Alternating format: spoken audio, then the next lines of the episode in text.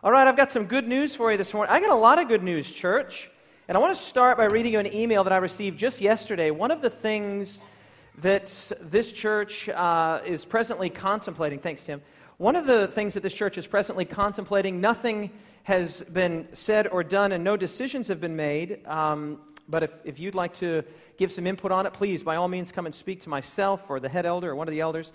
We're talking about maybe doing something that's a little more sophisticated with our media ministry. I don't know if you're aware, but as of right now, we have a YouTube channel. A big shout out to Nathan Brosman and all of his hard work. And we have some of our videos on there have approaching 10,000 views. An average is probably closer to three or 4,000, but it's really exciting to know that even with the simple one camera shoot that we do, we are having an impact all over the world. And I just want to read you an email that I received this morning. I get lots of emails like this, and because I've been getting emails like this for almost 20 years now, I sort of I don't take them for granted, but they become normal for me. And I thought, you know what? The church would probably really like to hear that. And so it says, Dear Pastor David, hello, my name is, I'll leave that blank for now. I'm a member of, and I'll leave that blank as well, but it's from a country in Europe. I wanted to reach out to your church and to your pastoral team to thank you for holding such an inspiring series, both the Devoted series and the Ablazing Grace series. I could never understand the Old Testament in its entirety until I found this series online. I was what I call Seventh day Adventist by birth, but not by transformation until this past year. I have found my faith and why it is that I personally want to follow, I want Jesus in my life. I still don't yet know how to study the Bible or know how to, know how to get to know God.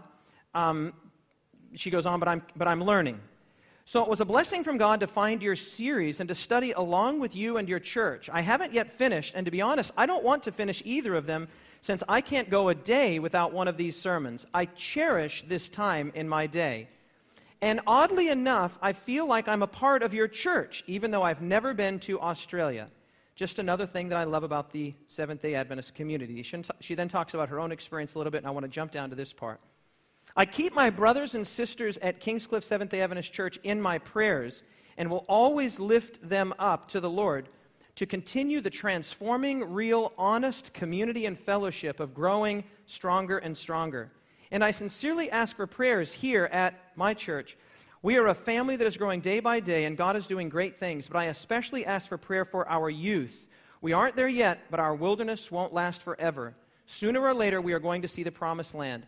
Thank you once again to you, Pastor Daniel, Pastor Jared, and the Kingscliff Church. You all have my love and my prayers. God bless. Can you say amen? These are not, these are not unusual. These kinds of emails come to us regularly, both to my direct inbox and also through the church's website. Beloved, I just want to tell you, it's really exciting to be a part of something that God is doing, something big.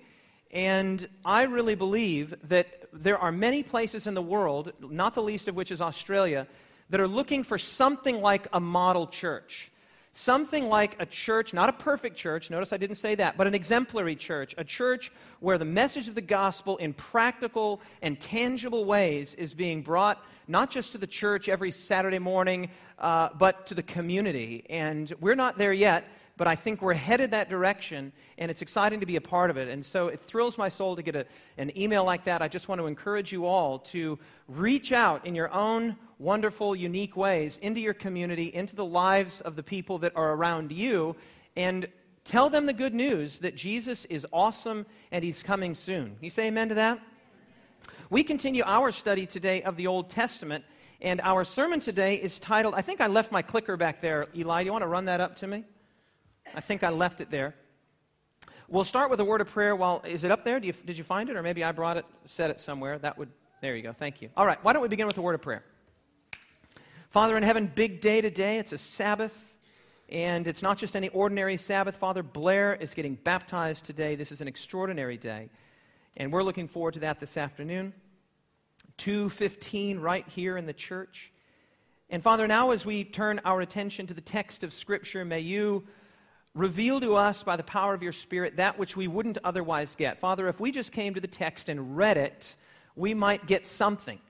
But today I'm praying that you will give us more than that, that you will give us something that only your Spirit could do. Father, you know that I've studied over these texts, I've pored over them, no doubt many church members here have as well in anticipation of the ongoing study of the Old Testament. But Father, today I'm praying for something supernatural. I'm praying for a breakthrough. Give us something really spiritual and supernatural from your throne, is my prayer in Jesus' name. Amen. All right, if you didn't pick up on that, the baptism is today right here in the church. I think originally it was going to be outside, but because of the weather, we're going to do it right here at 2:15. Did I say that right, Jared? Okay, great. All right, let's start by a little bit of review here. Our sermon today is titled perhaps unusually all that glitters isn't bronze. Now, I, I, got to thinking, maybe they don't say that here. Do you guys say all that glitters isn't gold? Okay, good. So we're on the same page. So I'm going to do a little play on that, and you'll see why in just a bit. All that glitters isn't bronze, and today we're going to be talking about the experiences, the twin, contrasting, and conflicting experiences of Jeroboam and Rehoboam. Jeroboam, king of Israel, and Rehoboam, king of Judah. Uh, but before we do that, let's just take a recap. Sometimes it's good just to sort of remind ourselves of where we're at, where we've come from. So let's just start, not going all the way back, certainly to beginning family, Exodus land, but let's start with where we are in the Kings. At this point, Israel, as a composite, all 12 tribes, has had three and only three kings, and there will be no more. At this point, we're going to see the division of Israel into the 10 tribes of Israel, the two tribes of Judah, so Israel, as a composite of 12 tribes, only ever had three kings. And while those kings certainly had some ups, they had some very significant downs. And I was just saying this to the youth Sabbath school class this morning. I don't know how you are, but when I think about Saul, for example, take the three kings of Israel. When, when I think about Saul, my general impression of Saul is not positive.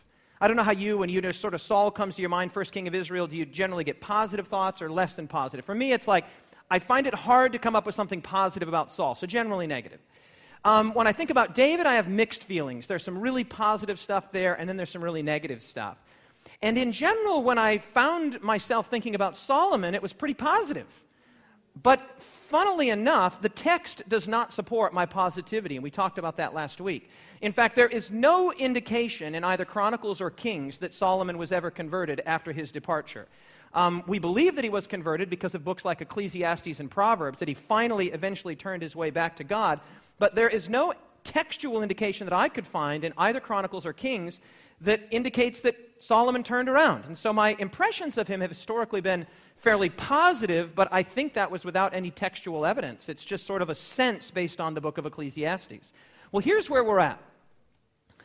Here's what we know about Saul. First of all, he was a man largely of appearance and not substance, right? He was a tall guy, he was good looking, he was charismatic, but there was very little of substance there. And that, that materialized or began to evidence very shortly after his anointing. He was consumed with envy, and the way that he related to David when the people were shouting after the slaying of Goliath Saul has slain his thousands, but David his ten thousands. He was consumed with envy, and he just couldn't wait to see David dead.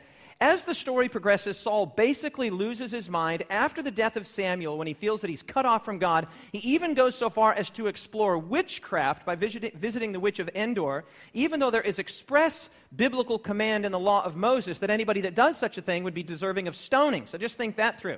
Here's the king of God's chosen people, the first ever king, and he degenerates to such a low place that he's actually trying to have communion, uh, you know, post death communion with the prophet Samuel. It's a remarkable turn of events. Samuel, uh, uh, Saul didn't want to listen to the words of Samuel while he was alive, but after his death, he tried to find him through the witch of Endor. And then finally, his life ends absolutely miserably. He ends up uh, falling on his own sword and killing himself. So that's not particularly positive. We then shift to David, who you could say there are some really positive things about David, but there are a lot of really negative things that Jared, I thought, brilliantly brought out in his superb sermon, What Might Have Been. By the way, I just put that up on my Facebook page because I just want that sermon to have wide exposure. I just absolutely was thrilled with the content of that sermon. I want to thank you again publicly, Jared, for it. Well, this is what we have in the experience of David, just to recap. First of all, he's off to a promising start, in some ways not unlike Saul. But shortly thereafter ends up raping Bathsheba. And if you're a little put off by that, saying, What? What? Raped Bathsheba? The answer is yes.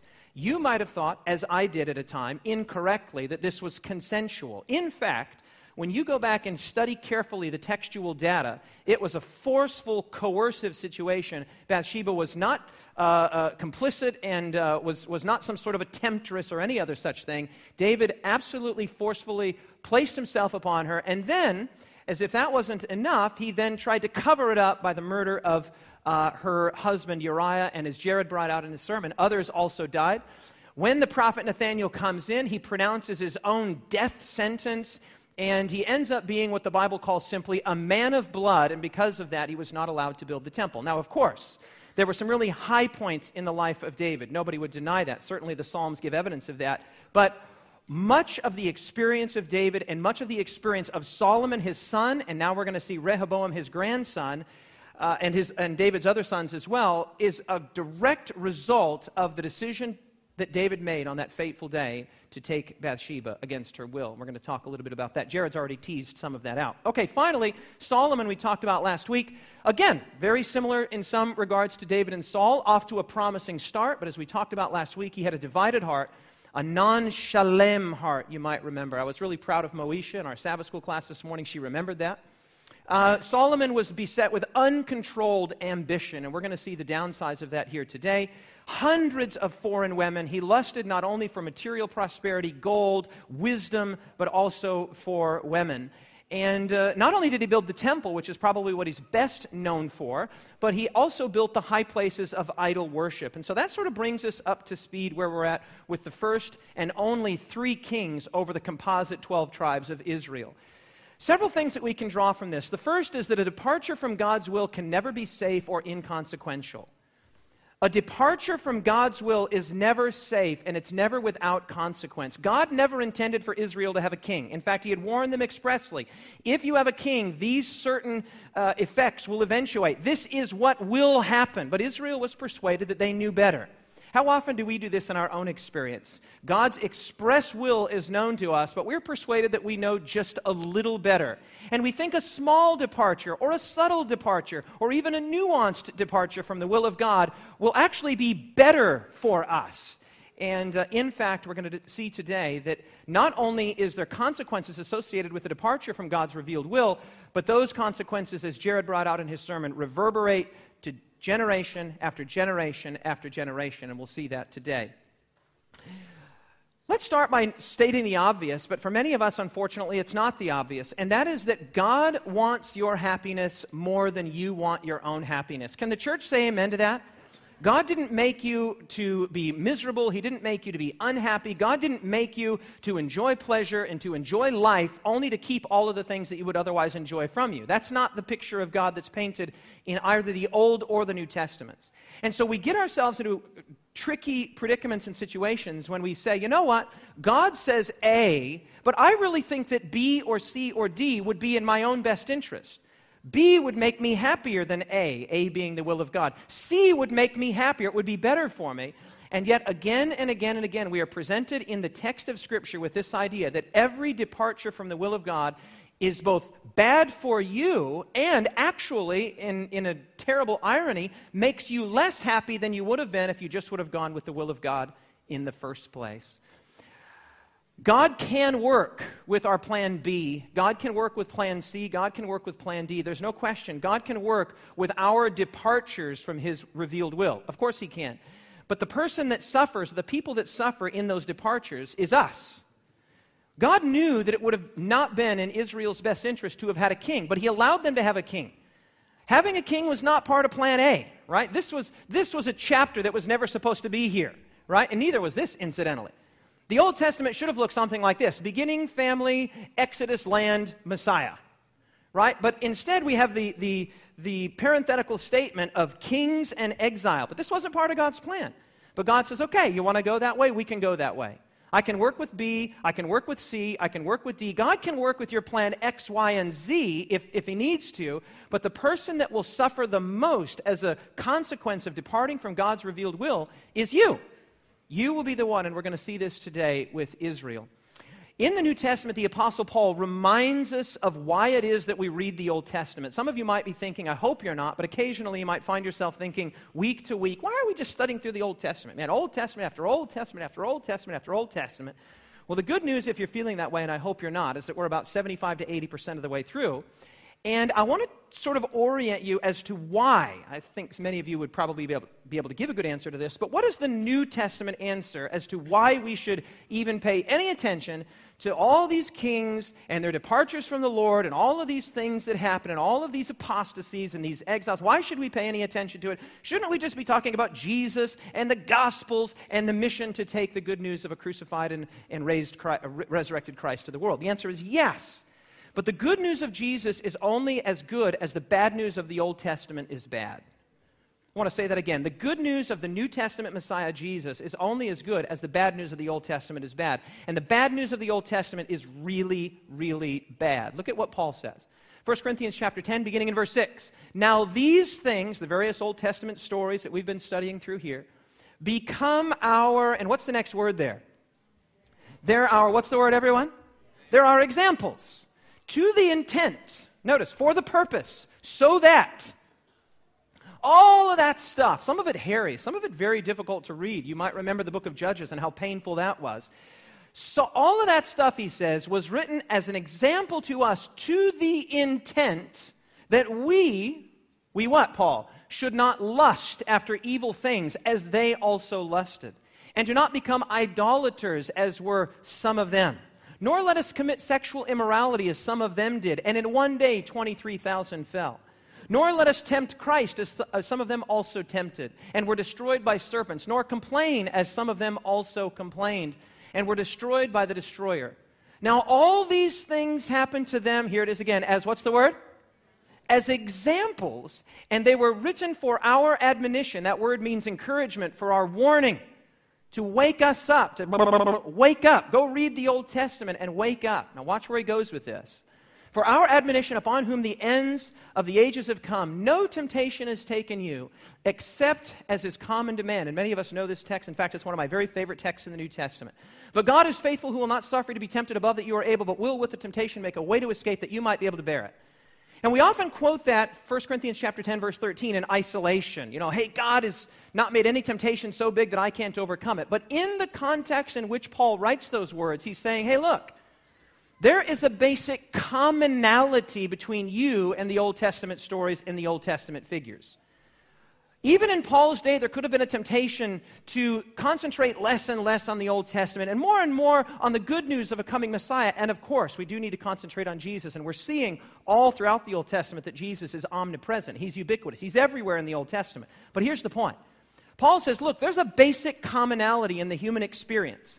You can change the costumes, you can change the cars to chariots, and you can change the way that people live to the way that people now live, but there's a fundamental commonality to the experience of the people in the Old Testament to our experience. They were tempted to idolatry. We are tempted to idolatry. They were tempted to complain. We are tempted to complain. They were tempted to sexual immorality. We are tempted to sexual immorality. And Paul says, listen, don't ignore the Old Testament. Pay attention to the stories and the experiences of people like Saul and David and Solomon and Rehoboam and Jeroboam because there are lessons to learn from these people even in 2015 in Australia. Do you believe that, church? Okay, well, let's talk about one of those lessons today. At this point, it's probably well for us just to remind ourselves that the Bible is made up of two kinds of stories descriptive stories and prescriptive stories. The descriptive stories are just exactly what that sounds like. They describe what happened. For example, when David raped Bathsheba, that's not, that's not telling us what we should do or how we should behave. In fact, that is directly contrary to God's will for our behavior and our moral pattern. But it's describing what happened because the Bible doesn't sugarcoat the history of the people of God, Israel and Judah and others. Then there are prescriptive stories. These are stories that not only describe what happened historically, but they prescribe or they say, this is how you should live. Not what is descriptive, but what ought to be prescriptive. And today we're going to talk about a lot of things, frankly, that are not prescriptive. They are descriptive. They are describing the ongoing downward spiral of the experience of Israel under a monarchy and that is about ready to happen. Just one, two, three kings in, and we're already going to experience massive civil war and political unrest. And we're going to talk today about the experience of Jeroboam and Rehoboam. So why don't you join me in 1 Kings chapter 11? 1 Kings chapter 11. Jeroboam was one of Solomon's mighty men.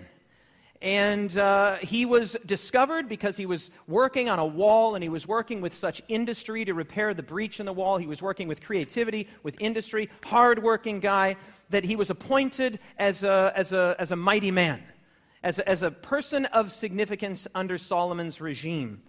But in 1 Kings chapter 11, we pick it up in verse 26. An interesting thing happens. There's a prophet by the name of Ahijah. And Ahijah, one day, when, when, when Jeroboam comes walking out, he, he's not a descendant of David. That's Rehoboam. He is one of Solomon's mighty men, a man of significance under Solomon's regime. And he's wearing a new coat, a new garment. And when the prophet Ahijah sees him, he arrests his attention and he takes this beautiful new garment that, Rehab, that uh, Jeroboam is, uh, it's going to be hard to keep those straight here, that Jeroboam is, is um, wearing, and he takes the garment and he cuts it into 12 pieces. Strange thing to do to a brand new you know, suit or a brand new jacket or a brand new cape, whatever he was wearing. Cuts it into 12 pieces, and then he prophesies over Jeroboam and says, the kingdom is going to be divided, and because of Solomon's apostasy, because he has so completely departed from me and my will and from, from the law of Moses, I'm going to take away from him all but two of the tribes. And you, Jeroboam, will be king over Israel. And from this point going forward, as soon as Solomon dies, we no longer can talk about Israel as a homogenous, unified entity. We now have to talk about the two tribes of Judah and the ten tribes of Israel. And for the rest of the Old Testament, this is why some people get a little confused in the Old Testament. Sometimes we're talking about Judah, sometimes we're talking about Israel. And to further complicate matters, sometimes when the prophets talk about Israel, they're actually talking about Judah and Israel. But for our purposes today, very simply, there has been, as it were, a single tree of monarchy. There has been Saul and Solomon and David. We've talked about the rough road that they've been on. And now, as we go into Rehoboam and Jeroboam, Rehoboam is a son of Solomon, and he's going to be the first king of Judah, the two tribes. And Jeroboam, as we've mentioned, is one of the mighty men from Solomon's regime. He will be the first king over the ten. So the kingdom is now divided. Now let's pick this up. We'll start in verse, we'll start in chapter 12, actually. Solomon has died there in the last part of verse, or chapter 11. And what I want to do today is I want to draw out a couple contrasts between the personality and character of Rehoboam and the personality and character of, of Jeroboam, the two um, kings. We'll pick it up in verse 1 of chapter 12. And Rehoboam went to Shechem, for all Israel had gone to Shechem to make him king. And so it happened when Jeroboam the son of Nebat heard it.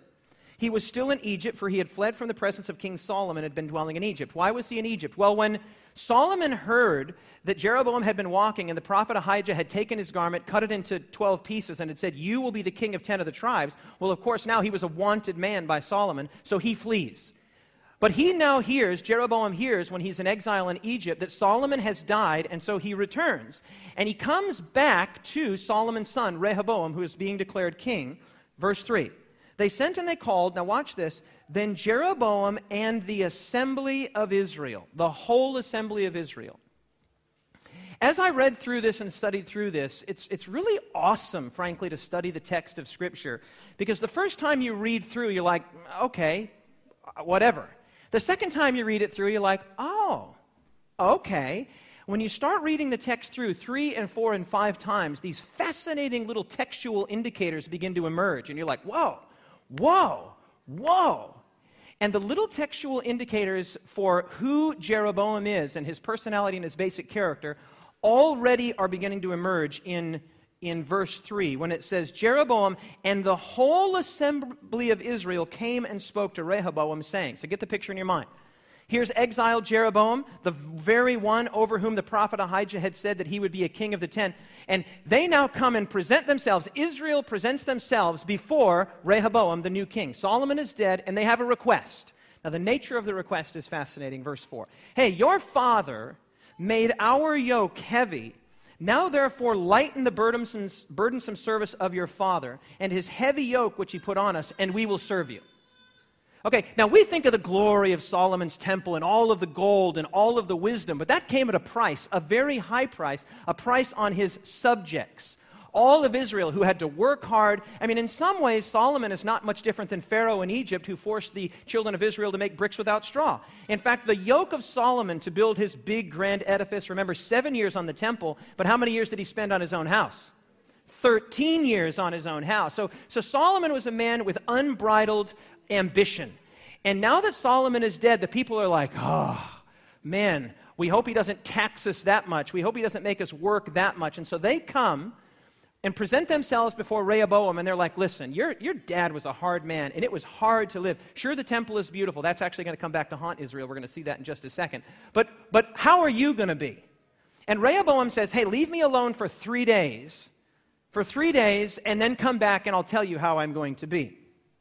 Now, this is quite interesting. Verse 6. King Rehoboam consulted. That's the first action that we're told that he does as king. This is not a man who rules by principle. He's a man who rules by seeing. By, hey, he consulted. He seeks advice. He looks to his cabinet. This was an easy answer. And the elders of Israel give him the easy answer. Verse 6. The elders who stood before him, uh, his father Solomon, while he still lived, they, uh, he said to them, How do you advise me? He's looking for counsel, he's looking for advice. Verse 7 And they spoke to him and they said, Here's the deal. If you will be a servant to these people today, a what? No, no, no, no. If you, as the king, as the leader, as the big banana, as the top dog, if you will be a, what everyone? If you will be a servant to these people today and serve them and answer them and speak good words to them, then they will be your servants forever. This is their advice. If you put yourself in a posture not of reigning over, but of humbly serving them, unlike your father who exacted heavy tolls upon them, these people will love you and they will serve you not out of fear or not out of obligation. They will be your servants out of loyalty. And uh, that didn't appeal in any way to Rehoboam's natural ambition. He was very much like his father in this regard. Verse 8 says, But he rejected the advice which the elders had given him, and he consulted the young men who had grown up with him that stood before him. And he, he said to them in verse 9, What do you advise? What advice do you give? How do you advise the king? How should we answer the people who have said, Hey, lighten the yoke upon us? Now, this is quite interesting. Verse 10 The young men who had grown up with him spoke to him and said, Thus you shall say to the people who have spoken to you, You shall say, Your father made our yoke heavy, but you make it lighter on they said you make it lighter on us. But this is what you say to them. My little finger will be thicker than my father's waist. And now whereas my father put a heavy yoke on you ha i will add to your yoke. My father chastised you with whips not even close. I will chastise you with scorpions. Okay, they basically are telling him, shoot your mouth off, humble these people, be a king, flex your monarchical muscles, show your royalty, show your strength, and say, My father's pinky, ha! Or my pinky will be like my father's waist, and where he, he just chastened you with whips, I will chasten you with scorpions. And so the people come before him. Verse 13, it says, Then the king answered the people roughly and rejected the advice which the elders had given to him. And he spoke to them according to the advice of the young men, and he basically said that to them. My father made your yoke heavy, but I will make your I will add to your yoke. My father chastised you with whips, but I will chastise you with scorpions. Look at verse 15. So the king did not listen to the people. This is a little textual indicator now of Rehoboam's personality. And we're going to go through this story and we're going to see what was Jeroboam like? What was Rehoboam like? So notice Rehoboam or Jeroboam. When Jeroboam, when it comes time to present his case, he galvanizes the people and they come and make a presentation. When Rehoboam says, Hey, how should I relate to the people? The people said, Don't come close to them, his advisors, his young advisors said, Don't come close to him and, you know, to them in fraternal mutuality. No, no, no, no. Distance yourself from them. In fact, you're the king. If your dad was hard, you'll be harder. If your dad was harsh, you'll be harsher. If your dad was tough, you will be tougher. And so he distances himself, and it says there at the beginning of verse 15 the king did not listen to the people. For the turn of events was from the Lord that he might fulfill his word, which the Lord had spoken by Ahijah the Shilonite to Jeroboam the son of Nebat when he'd cut up his cloak. Verse 16. When all of Israel saw that the king did not listen to them, they're like, hey man, our life is hard. You know, what, what are you, Pharaoh? You know, Solomon, uh, what's going on here? We just want to live in the land and dwell in safety and peace and rest. And Rehoboam comes on, big tough guy, like, boom, my dad was tough, I'll be tougher still. So look at verse 16. They say, We're over this. What share do we have with David? We have no inheritance in the son of Jesse. To your tents, O Israel, now and to your own house, O David. So Israel departed from their tents. Verse 17, but Rehoboam, and look at the next two words, reigned over the children of Israel who dwelt in the cities of Judah. Notice the language. He didn't just reign in, in Judah, he reigned over. Some translations say he ruled over. Two pictures are going to emerge. One in which, well, I don't want to give you the, I don't want to let the punchline out so far. We'll just, we'll just continue on. We'll let the picture emerge from the text rather than me telling you. Verse 17 Rehoboam reigned over the children of Israel who dwelt in the land of Judah. Then King Rehoboam, he's the king now, or no, excuse King Rehoboam. I'm going to get these mixed up all sermon. King Rehoboam sent um, this guy named Adoram who was in charge of the revenue, but all Israel stoned him with stones. Rehoboam is so out of touch with reality that he thinks he's going to send a tax collector back to these people that he just said, I'm going to scourge you with scorpions, and they're going to willingly surrender their taxes. So this tax man shows up, and they, they kill him. And when Rehoboam sees that they killed the tax man, he gets in his chariot and he flees. Verse 19 says So Israel has been in rebellion against the house of David to this day, and at this point you have a split kingdom. You have the ten tribes with Jeroboam and the two tribes with Rehoboam in Judah. Now look at verse 20. Now it came to pass when all Israel heard that Jeroboam had come back, they sent for him. Now watch what happens. Israel reaches out to their king. They sent for him and they called him to the congregation and they made him king over all Israel. There was none who followed the house of David, but only the tribe of Judah only. Verse 21 And when Rehoboam came to Jerusalem, he assembled all the house of Judah with the tribe of Benjamin, 180,000, and he basically gets all these men together, and he's going to go wage war against the 10 tribes. And a prophet by the name, I think his name is Shem- Shemaiah, shows up and says, Absolutely not. Absolutely not. You will not be waging war against your brothers. And so Rehoboam stands down. Now, Jeroboam is in a difficult situation. Let's just sort of try to understand the psychology of where, where Jeroboam's at. He has just seen how this power over and this distancing yourself from the people didn't work, right? It didn't work at all. And so he's going to go to the opposite extreme. He's going to swing all the way to the other end of the spectrum, and we pick it up in verse 25. Jeroboam built Shechem in the mountains of Ephraim, and he dwelt there, and he went out from there and he built Penuel. And Jeroboam said in his heart, hmm, this is these, the, the, the, the chronicler, the historian wants you to know what was going on in Jeroboam's mind. This is what he was thinking. The kingdom may return to the house of David. He's thinking about the feasts, the annual feasts. And when they return, they're going to see the beautiful temple. They're going to go back to Jerusalem, and I might lose my kingdom. Verse 26, this is what he says in verse 27. Verse 28, therefore the king asked advice. It's funny how regularly the word advice and counsel comes up in these chapters. These are not men that are motivated by principle. These are not men that are as true to duty as a needle to the pole. They are continually seeking the advice of others, trying to do the thing that they think will please those who are around them.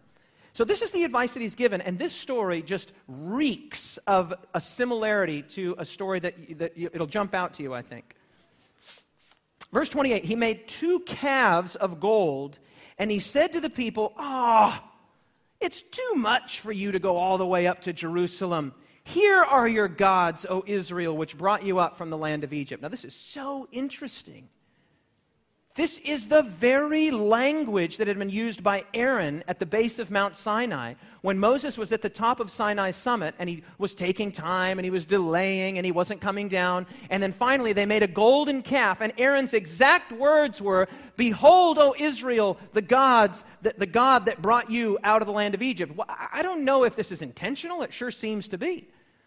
Jeroboam is, as it were, walking in the footsteps of Aaron. He sets up these golden calves, and then he uses the exact language that Aaron used. Now, let's take a look at what we've got up here. This is what's going to emerge. We'll just take a pause in the story, and we'll come back to it. 1 Kings chapter 14, verse 30 tells us there was war between Rehoboam and Jeroboam all their days. So, this is massive civil conflict in the nation of Israel.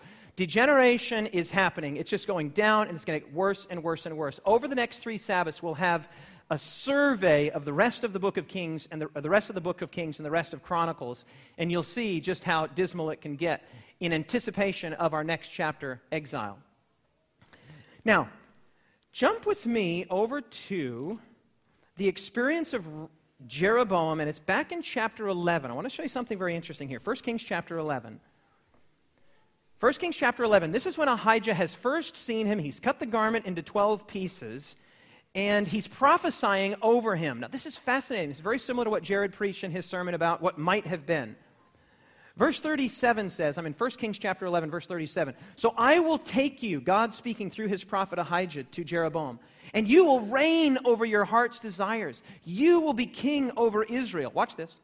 Then it shall be if you heed all that I command you and walk in my ways and do what is right in my sight, to keep my statutes, my commandments, as my servant David did, then I will be with you and I will build for you an enduring house as I built for David, and I will give Israel to you.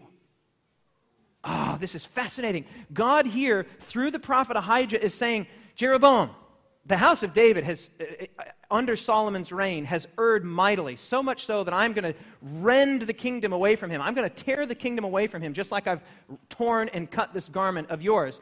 He says, and here's the vision.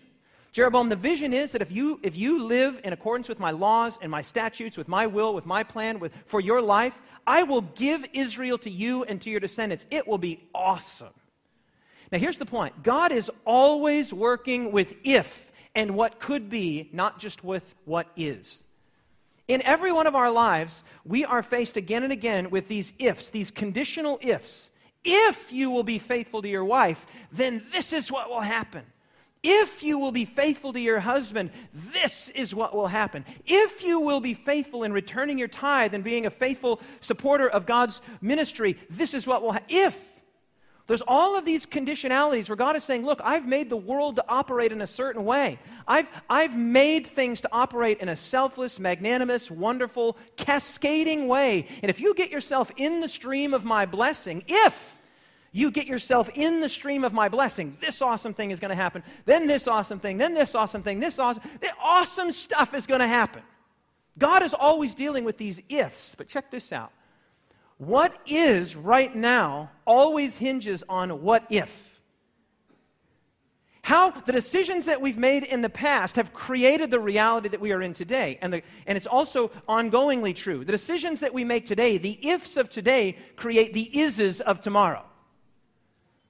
Do you get it? If you are faithful today, that will create you a, that will create a certain kind of person tomorrow. If you are rebellious today, that creates a certain kind of person and a certain kind of situation tomorrow. And so God, as it were, speaks faith into the life of Jeroboam through the prophet Ahijah. He's like, I see a vision. I see possibility. I see potential if.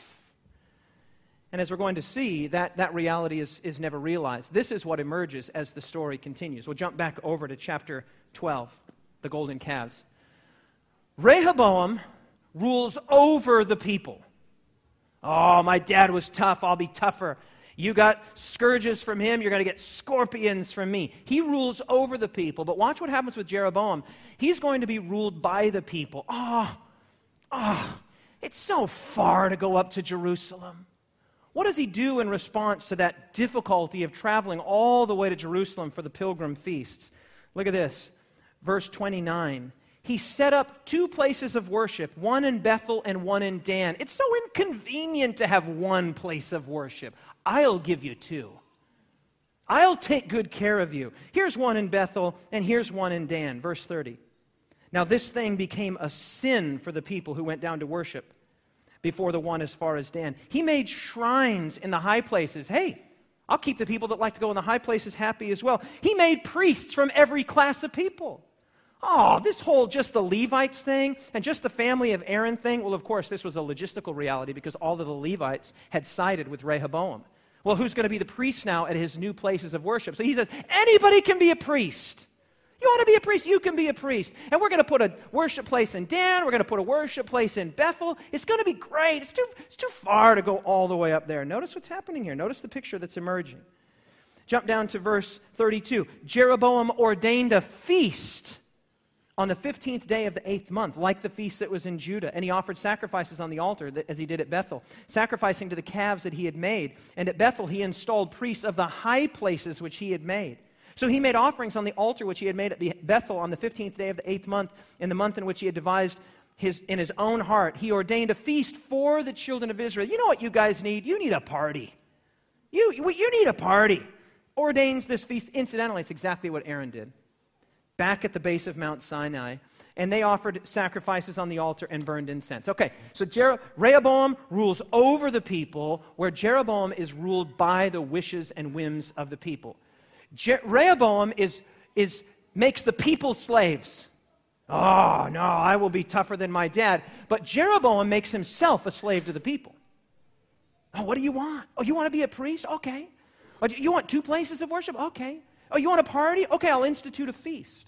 Two pictures emerging here. I love this quotation, and I have for years from George MacDonald. He was a pastor, poet, author, uh, died in 1905, and he says, It is not in the nature of politics that the best men should be elected because the best men don't want to govern their fellow men. What we're seeing here is, is two ditches, as it were, of leadership. We see two possible poles that people that have power can gravitate for, toward. One is power over, it's leadership by position, and the other is leadership by politic. Just draw close to the people and give them what they want. And the funny thing is, is that I keep calling this leadership. It's not leadership at all. Ruling over is not leading, and coming alongside the people and saying, I'll give you whatever you want, that's not leadership either. It is a kind of rulership, but it certainly is nothing that resembles biblical leadership, not the kind of leadership that God Himself could have provided over Israel. Here's the text I was alluding to there in Exodus 32. Look at the similarities here. This is back at the base of Mount Sinai. So all the people broke off the golden earrings that were in their ears. They brought them to Aaron, and he received the gold from their hand. He fashioned it with an engraving tool, and he made a molded calf. Or Aaron made two, though. Jeroboam says, now I'm going to up the ante. Aaron made one, I'm going to make two. Now watch this. It says, Then he said, This is your God, O Israel, that brought you out of the land of Egypt. It's exact words that Jeroboam is quoting. He's, it's like he's knowingly quoting Aaron. And he knows that Aaron ended up on the wrong side of history, so it's just remarkable that he would place himself there. So when Aaron saw it, he built an altar before it. That's exactly what Jeroboam did. And Aaron made a proclamation and said, Tomorrow is a feast to the Lord. This is the kind of leadership where you just give the people what they want, you try to make them happy. Hey, the people want a golden calf? Let's have a people want a party? Let's have a party. People want to be priests? You can be a priest. This is not leadership. This is simply placating. One rules by power, the other by polls. Now, chapter 13, we're not going to really spend any time on in particular, but it is quite a fascinating little story that I'll just say a word about. So, this prophet shows up. We don't know his name. He shows up at this big feast, and he basically says, he prophesies over this ridiculous calf altar, this dual calf altar that's been built. And he basically says, This thing is ridiculous, and your altar's going to be broken, and all the ashes are going to be spilled out, and your kingdom's going to come to nothing. And no sooner does he say this than the altar supernaturally cracks, and uh, uh, Jeroboam is like, What? And he puts out his hand and he says, Arrest this guy. And then his hand withers up. And he's like, Whoa, this is awkward. And he can't even draw his hand back in. So everybody sees the altar is broken. The prophet's hand that, or the king's hand that tried to arrest the prophet is now withered up. And then Jeroboam, being the vacillating, ridiculous, lily livered, spineless jellyfish that he was, he immediately turns and he says, Oh, please, pray to your God. Pray to God that my hand might be restored. So the prophet's like, All right, God, please restore his hand. Goes right back to normal. And then check this out. Look at this guy. He is such a politician. Look at verse 7. After all of that drama, I'm in 13:7. Then the king said to the man, Hey, come home with me and, and take a shower, refresh yourself. I'll give you a reward. This guy is ridiculous. He is such a people pleasing. Today, politics all over the world are filled exactly with people like Jeroboam right? They just do what the people want. They, no spine, no principle, no sense of direction. No, no, no. Just give the people what they want. And then look at this. I love this. Verse 8. But the man of God said to the king, If you were to give me half of your house, I wouldn't go in with you. I wouldn't even eat bread or drink water in this place. And then he just, he just takes off. Now, that prophet ends up actually going not as well as you might hope, but that's another story. Now, jump down right to the very end of that same chapter, chapter 13. We'll pick it up in verse 33. After this event, Jeroboam did not turn from his evil ways. Even though his altar cracked and his hand had turned palsied for a moment. Not even that couldn't dissuade him. What does he do in verse 33? He again made priests from every class of people. He was so egalitarian, so fair, so kind. Oh, everybody can be a priest. We don't need the Levites. That's so elitist. That's so exclusive. Whoever wished, look at this, whoever wished to be a high priest, he consecrated him. He became one of the priests of the high places himself. And this thing was the sin of the house of Jeroboam, and so, uh, so as to exterminate and destroy it from the face of the earth. Now, this is how things wind up with Jeroboam. Chapter 14, then we'll skip over to Rehoboam. Look at chapter 14. The prophet Ahijah shows up, the same guy that had cut his garment into 12 pieces at the beginning. This prophet shows up and is like, Remember that big if? You remember that big if, Jeroboam? That whole big if? That if you would be faithful, and if you would follow the statutes, and if, then you would have this and this. You remember that big if? Well, you are on the wrong side of that if. You place yourself on the wrong side of history, some quasi Aaronic impersonator, and then he just gives this horrific prophecy over him. We'll just read part of it. Verse 7 Go tell Jeroboam, Thus says the Lord God of Israel. Because I exalted you from among the people and I made you ruler over my people Israel, I tore the kingdom away from the house of David and I gave it to you on a platter. I added that part. And yet you have not been as my servant David, who kept my commandments and who followed me with all of his heart. That's what we talked about all last week heart to do what was right in my eyes, but you have done more evil than everyone who was before you. You have gone and made for yourself other gods, molded images to provoke me to anger, and you have cast me behind your back. And what he goes on to say is pretty disgusting. I don't want to read it in church. Okay? So he, the prophet shows up and says, fail. Massive fail. So between these two, one guy is a total politician, and the other guy is a total tyrant.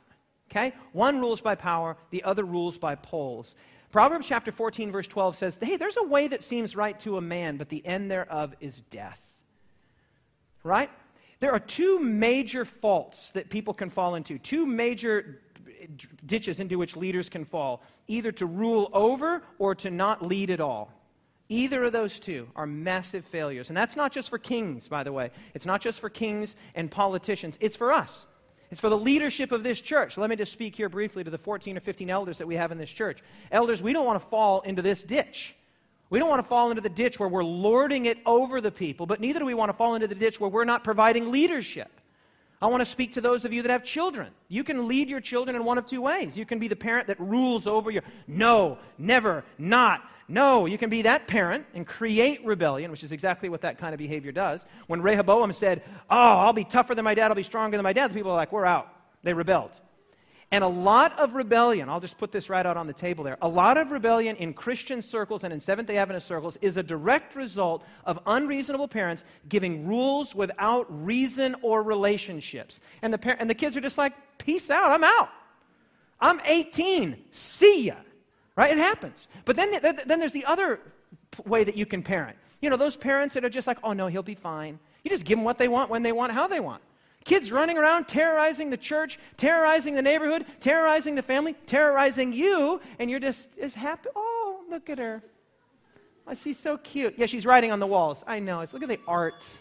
It's just so.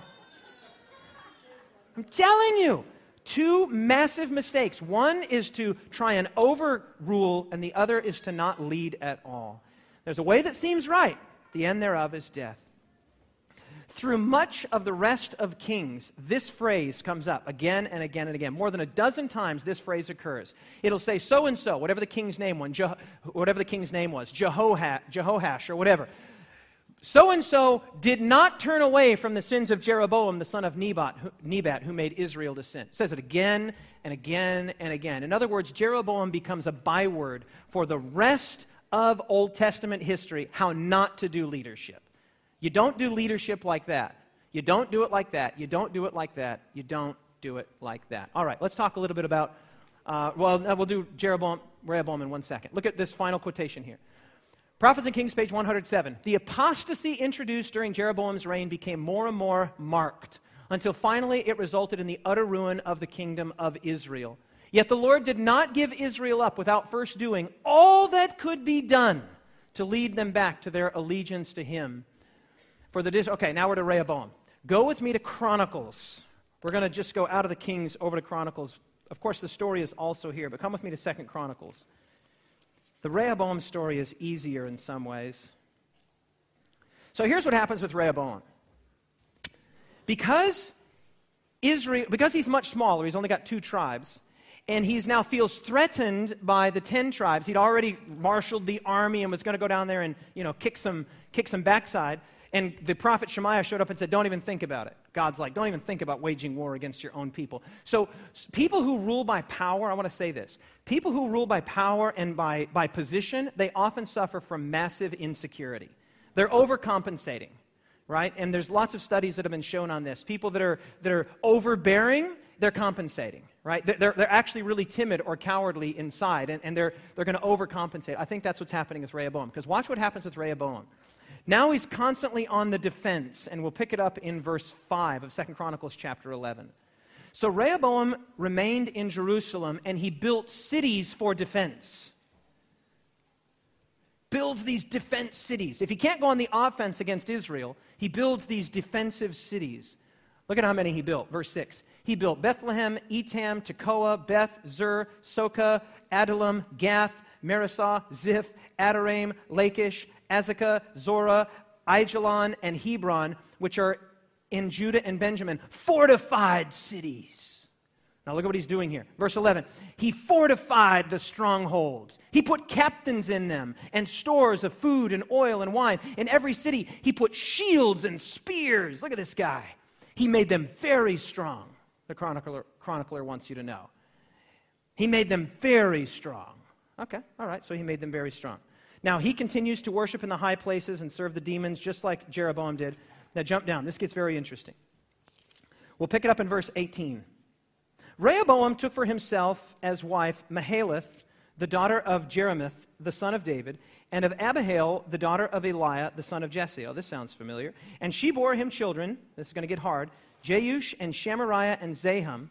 After he took Maacah, the granddaughter of Absalom, and bore him Abijah, Attai, Ziza, and Shelomith.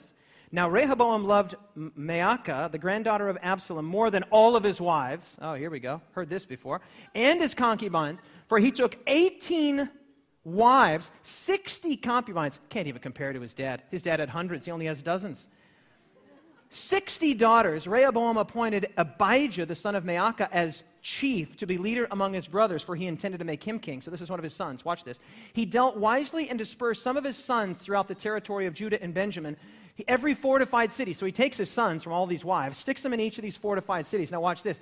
Gives them provisions in abundance, and he also provided many wives for them. This guy is made in Solomon's image. But Solomon was made in David's image, who couldn't stay faithful to one woman. See, we got a problem here. It's a generational problem. This is a problem that goes back to David. David passes it on to Solomon. Solomon passes it on to Rehoboam. Rehoboam passes it on to his children. Okay? Unfaithfulness. Departure from God's will. Departure from the law of Moses. Now, what ends up happening in chapter 12 is that Egypt shows up and gives Rehoboam and all of his strong fortified cities a good shellacking. Look in verse 1. Now it came to pass when Rehoboam had established the kingdom, he strengthened himself that he forsook the law of the Lord and all of Israel along with him. So now here he is. He's got these strong cities, but he doesn't have a strong God. So here he is in his walled little cities with all of his provisions, sitting there with his generator and all of his canned food, just waiting for, for Egypt or, or Israel to attack. Verse 2 And it happened in the fifth year that King Rehoboam, that Shishak, the king of Egypt, came up against Jerusalem because they had transgressed against the Lord. 1,200 chariots, 60,000 horsemen, and other people without number who came up from Egypt, and Lubim and the Sukkim and the Ethiopians. Verse 4. Look at this. Look at how easy this is. And he took the fortified cities of Judah, and he came to Jerusalem. That's the chronicler. And he took the fortified cities. That's. No great war, no struggle. It's just like the guy rolls up, Shishak rolls up from Egypt, and he just takes the fortified cities and he makes his way up to Jerusalem. He is just absolute. Now, here's the interesting thing. Look what I put up on the screen here. For the disobedient, God's mercy can start to look a lot like judgment. If, you if we place ourselves in a position of rebellion against God and His will, if we, if we orient ourselves away from the way that God has made the world to operate, God will send us mercies, but God's mercies can look like Shishak, the king of Egypt, ravaging our lives. God could send you a mercy, But that mercy might look just like a judgment because God loves you just enough to get your attention, whatever the cost. Right? This is the tricky thing. If we find ourselves operating in harmony with God's goodness, in harmony with His will, in harmony with His ways, in harmony with His law, God's mercies look like mercies. But if we orient ourselves over and against God's will, God's way, and God's word, God will send you something that you perceive as a judgment, and it's actually the mercy of God trying to arrest your attention and get you back on track. Shishak shows up, and Rehoboam thinks, This is the worst possible thing. And God's like, This is the only hope you have. The only hope you have, the only way I can get your attention is now to just wipe these fortified cities away as if they were no spears or provisions or anything in them at all. Now, this looks great. This is just absolutely astonishing. Jump down to verse 9. So Shishak, the king of Egypt, came up against Jerusalem. He's come right now to the very seat of the empire. He took away the treasures of the house of the Lord and the treasures of the king's house. He took everything. Now, this is where I said earlier that Solomon, all of his grandeur, all of Solomon's ambition, it, it served a really nice purpose for Solomon, but look at what it's done now. It led Solomon right out of the truth. It led Israel right out of the, of, a, of the truth because they, wanted, they were like, hey, look at this guy. Israel is now fractured over all of Solomon's beauty. And all of the nations around are like, look at all the gold, look at all the stuff. They began to want. Or if Solomon had been more humble and had just built a simple temple, didn't have to be so ornate and so opulent, you wouldn't have all the surrounding nations saying, hey, we're going to go get some of that. But as soon as he built it up, all these nations are like, hey, we want some of that. And so they come up, and this whole plan of Solomon's is, even though Solomon's in the grave, he's dead, he's sleeping. What a fool. For the wisest man who ever lived, what a fool just one generation away, people are marauding his beautiful works of art. And this is where the sermon title comes from. Watch this. Verse 9. He took everything, he carried away the gold shields that Solomon had made.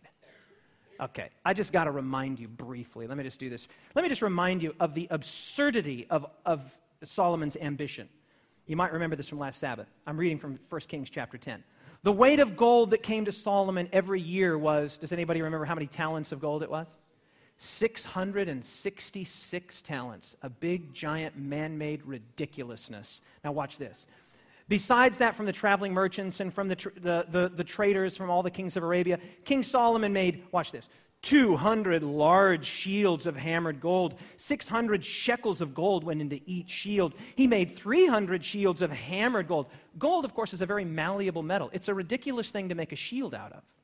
The only reason you would do that is if you're showing off. Oh, my shields are made of gold. Well, gold is a terrible metal. It's like my shields are made of putty, my shields are made of mud. You know, it makes these shields out of gold. And uh, he puts them in this house in Lebanon. And then remember this? He made a giant throne. Does anybody remember what the throne was made out of? Ivory. And then what did he do with it? Oh, that wasn't opulent or ridiculous enough. He overlays the ivory with gold. The whole thing is a giant farce. It's ridiculous. It goes down and it says, King Solomon surpassed all the kings of the earth in riches and wisdom. Oh, look at Solomon. Look at all of his grandeur. Look at how great he is. Whoa. And all the kingdoms looking. And then, so here's what happens Shishak, the king of Egypt, comes up, is like, I'll take those shields. Takes the shields.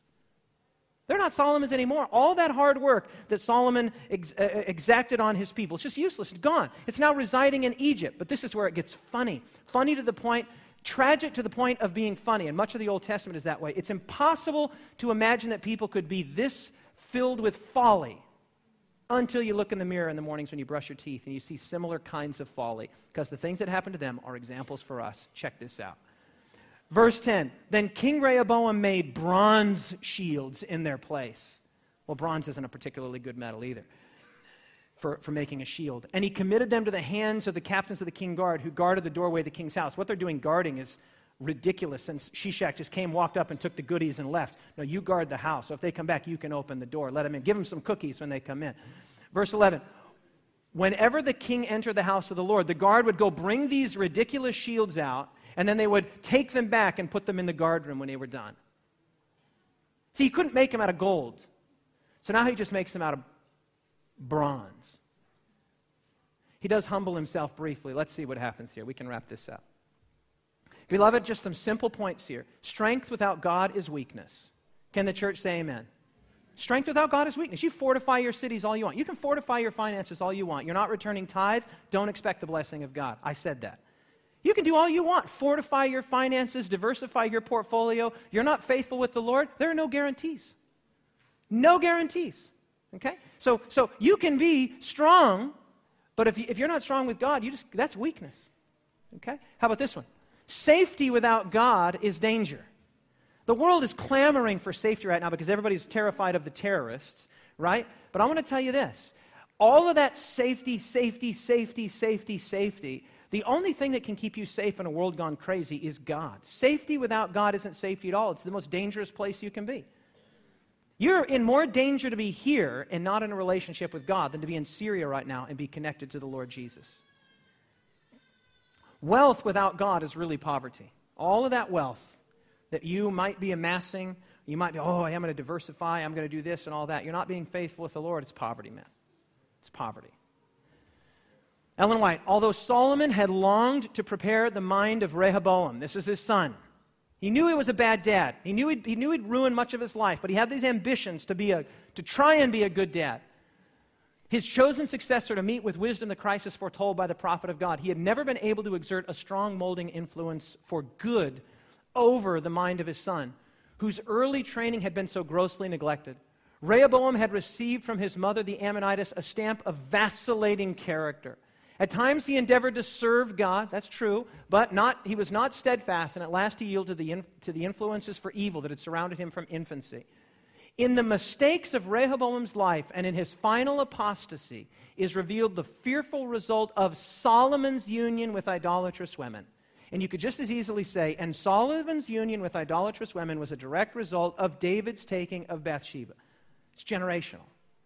Rehoboam never even gets to get off the ground because Solomon, as a bad dad, didn't invest in him. And there's a lot of there's a lot of similarities can be in our lives, even in the church. We feel like, hey, I failed in certain areas, so you feel somehow disqualified to speak to your children. I want to tell you something. You are not disqualified. If you have failed in certain areas of your life as a young man or as a young woman, if you failed in certain areas, that doesn't disqualify you from teaching your children. It eminently qualifies you to teach your children not to make the same mistakes that you made. But too many of us feel like, well, you know, how can I tell my son? I, I did that. How can I tell my daughter? I did that. I'm telling you right now, unless you want this to be a generational curse, maybe you got it from your parents who got it from their parents, you can break that generational curse. You can break that cycle by saying, by the grace of God, I want you to do better than I did. Or maybe you were lucky enough or blessed enough to have your parents break the generational curse in your family. Or maybe your parents' parents broke the generational curse. All right, a lot we could say here. Let's just end it like this. We have this mistaken idea that God can just do anything he wants. This is not the case. God cannot do everything, and he doesn't even usually get his way. Okay? Much of the story of the Old Testament is God trying to do something, but the people are resisting. And this is, of course, what C.S. Lewis referred to as the greatest miracle that the creation would be able to resist the Creator. The only safety in Jeroboam's life was the will of God and the law of God and the goodness of God. The only safety in Rehoboam's life was the law of God and the goodness of God and the mercy of God. And the only safety in your life is the will of God. Everything else is bronze, beloved. Everything else is bronze. The only gold that you should really be concerned about is putting yourself and your family firmly in the stream of God's will and God's blessings and God's goodness. In fact, you can never leave God's love, but you can leave His will. You'll never leave God's love. It, it, it is all encompassing. Nothing lies outside of the boundaries or parameters of God's love. But you can leave His will. And we sometimes sort of kid ourselves into thinking that if God loves us, that everything's okay. God loves you no matter what you do. But being loved by God and being in the center of God's will are two very different things. Yes, God loves you. And God won't love you anymore if you follow His will. But you, you, you and me and our families will be far better off if we place ourselves in the stream of God's goodness, in the stream of His mercy, in the stream of His word, in the stream of Scripture, if we place ourselves there, we can avoid the ditch of both Rehoboam, who was this overbearing, ridiculous person who was just living generational curse from his father, or we can avoid the sin of Jeroboam, who just was an absolute people pleaser, no spine, no sense of principle, no sense of direction, no sense of, of morality. Beloved, we can avoid that. We can lead our families, we can lead ourselves, we can lead our church. We can be leaders in our community, in our places of worship. We can be, by the grace of God and that alone, the people that God has called us to be. And when we do that, we can become difference makers in the world. Do you believe that? Difference makers in the world. But, beloved, everything else is bronze. It's just bronze. The, the only currency that you should be concerned about the only con- currency that I should be concerned about is the gold of being in the will of God. 100%. Today, Father, I want to be in the center of your will. Tomorrow, Father, put me in the center of your will. Father, put me, put my sons, put my wife, put us in the center of your will. With our finances, I want our finances to reflect that we're in the center of your will. I want the way that we eat to reflect that we're in the center of your will. I want the things that we watch or conversely don't watch to indicate that we are living in the center of your will. I want the things that we do and don't do to communicate that we are, li- that we are trying to live in the center of your will. I want the way that I talk to my wife, talk to my children, to indicate that I want to be in the center of God's will. Do you hear this? Uber practical. Beloved, the only currency that you and I should be caring about is the gold of the will of God. Can you say amen? That's the appeal that I have for you. Don't expect God to do for you what, he, what, what, what God is saying. What do I do? What do I, what, Jeroboam's life, it's like, hey, God, come and take care of this. He was like, what do you mean take care of this? You set up, you set up a golden altar and you, you made a feast and you made everybody else free. I'm not this little teddy bear God. I'm not, I can't just bless your ridiculousness. Yeah? So, beloved, my appeal to you, my appeal to myself, is, is to live in the light and in the stream and in the waterfall, the cascading waterfall of God's goodness, of His grace, of His mercy, to place ourselves firmly in the stream of the goodness of God. Let's pray together. Father in heaven, we are challenged again and again and again by these Old Testament stories, these examples to us Father, they complained and we are tempted to complain. They were idolaters, we are tempted to idolatry. They were sexually immoral, we are tempted to sexual immorality and infidelity. Father, these are not ancient stories of ancient people that have no bearing or resemblance to us living in Australia in 2015. Father, these are decidedly modern stories. These are stories that touch very practical and very very sensitive places in our own life the way we spend our money, the way we parent, the way we recreate, the way that we spend our time, how we interact with others, the kindness that we have or don't have. Father, my prayer is that we will avoid both the extremes of Jeroboam and of Rehoboam, and that in humility, by your grace and your grace alone, and that in meekness, by your grace and your grace alone, we will place ourselves firmly within the shower, the cascading waterfall of your goodness, so that mercy will look like mercy and grace will look like grace, and we won't have to see your judgments coming to us to arrest and awaken our attention. Father in heaven, I pray that there will be no Shishaks, king of Egypt, that have to come into any of the lives of the members here. Lord, I pray that there'd be no Shishak that has to come into my life something that looks like a judgment, but it's really an act of mercy from your hand. Father, please help us to be the people that you've called us to be, the Seventh day Adventist Church here in Kingscliff, this little, this little niche that you've given us here, the southern part of the Gold Coast, Father. We want to be faithful. We want to be your people. We want to be like Jesus. We want to show others who Jesus is. And Father, please keep us in the center of your will. We love you and we thank you. Please save us. Save our families. We ask in the name of Jesus. Let everyone say, Amen. Amen.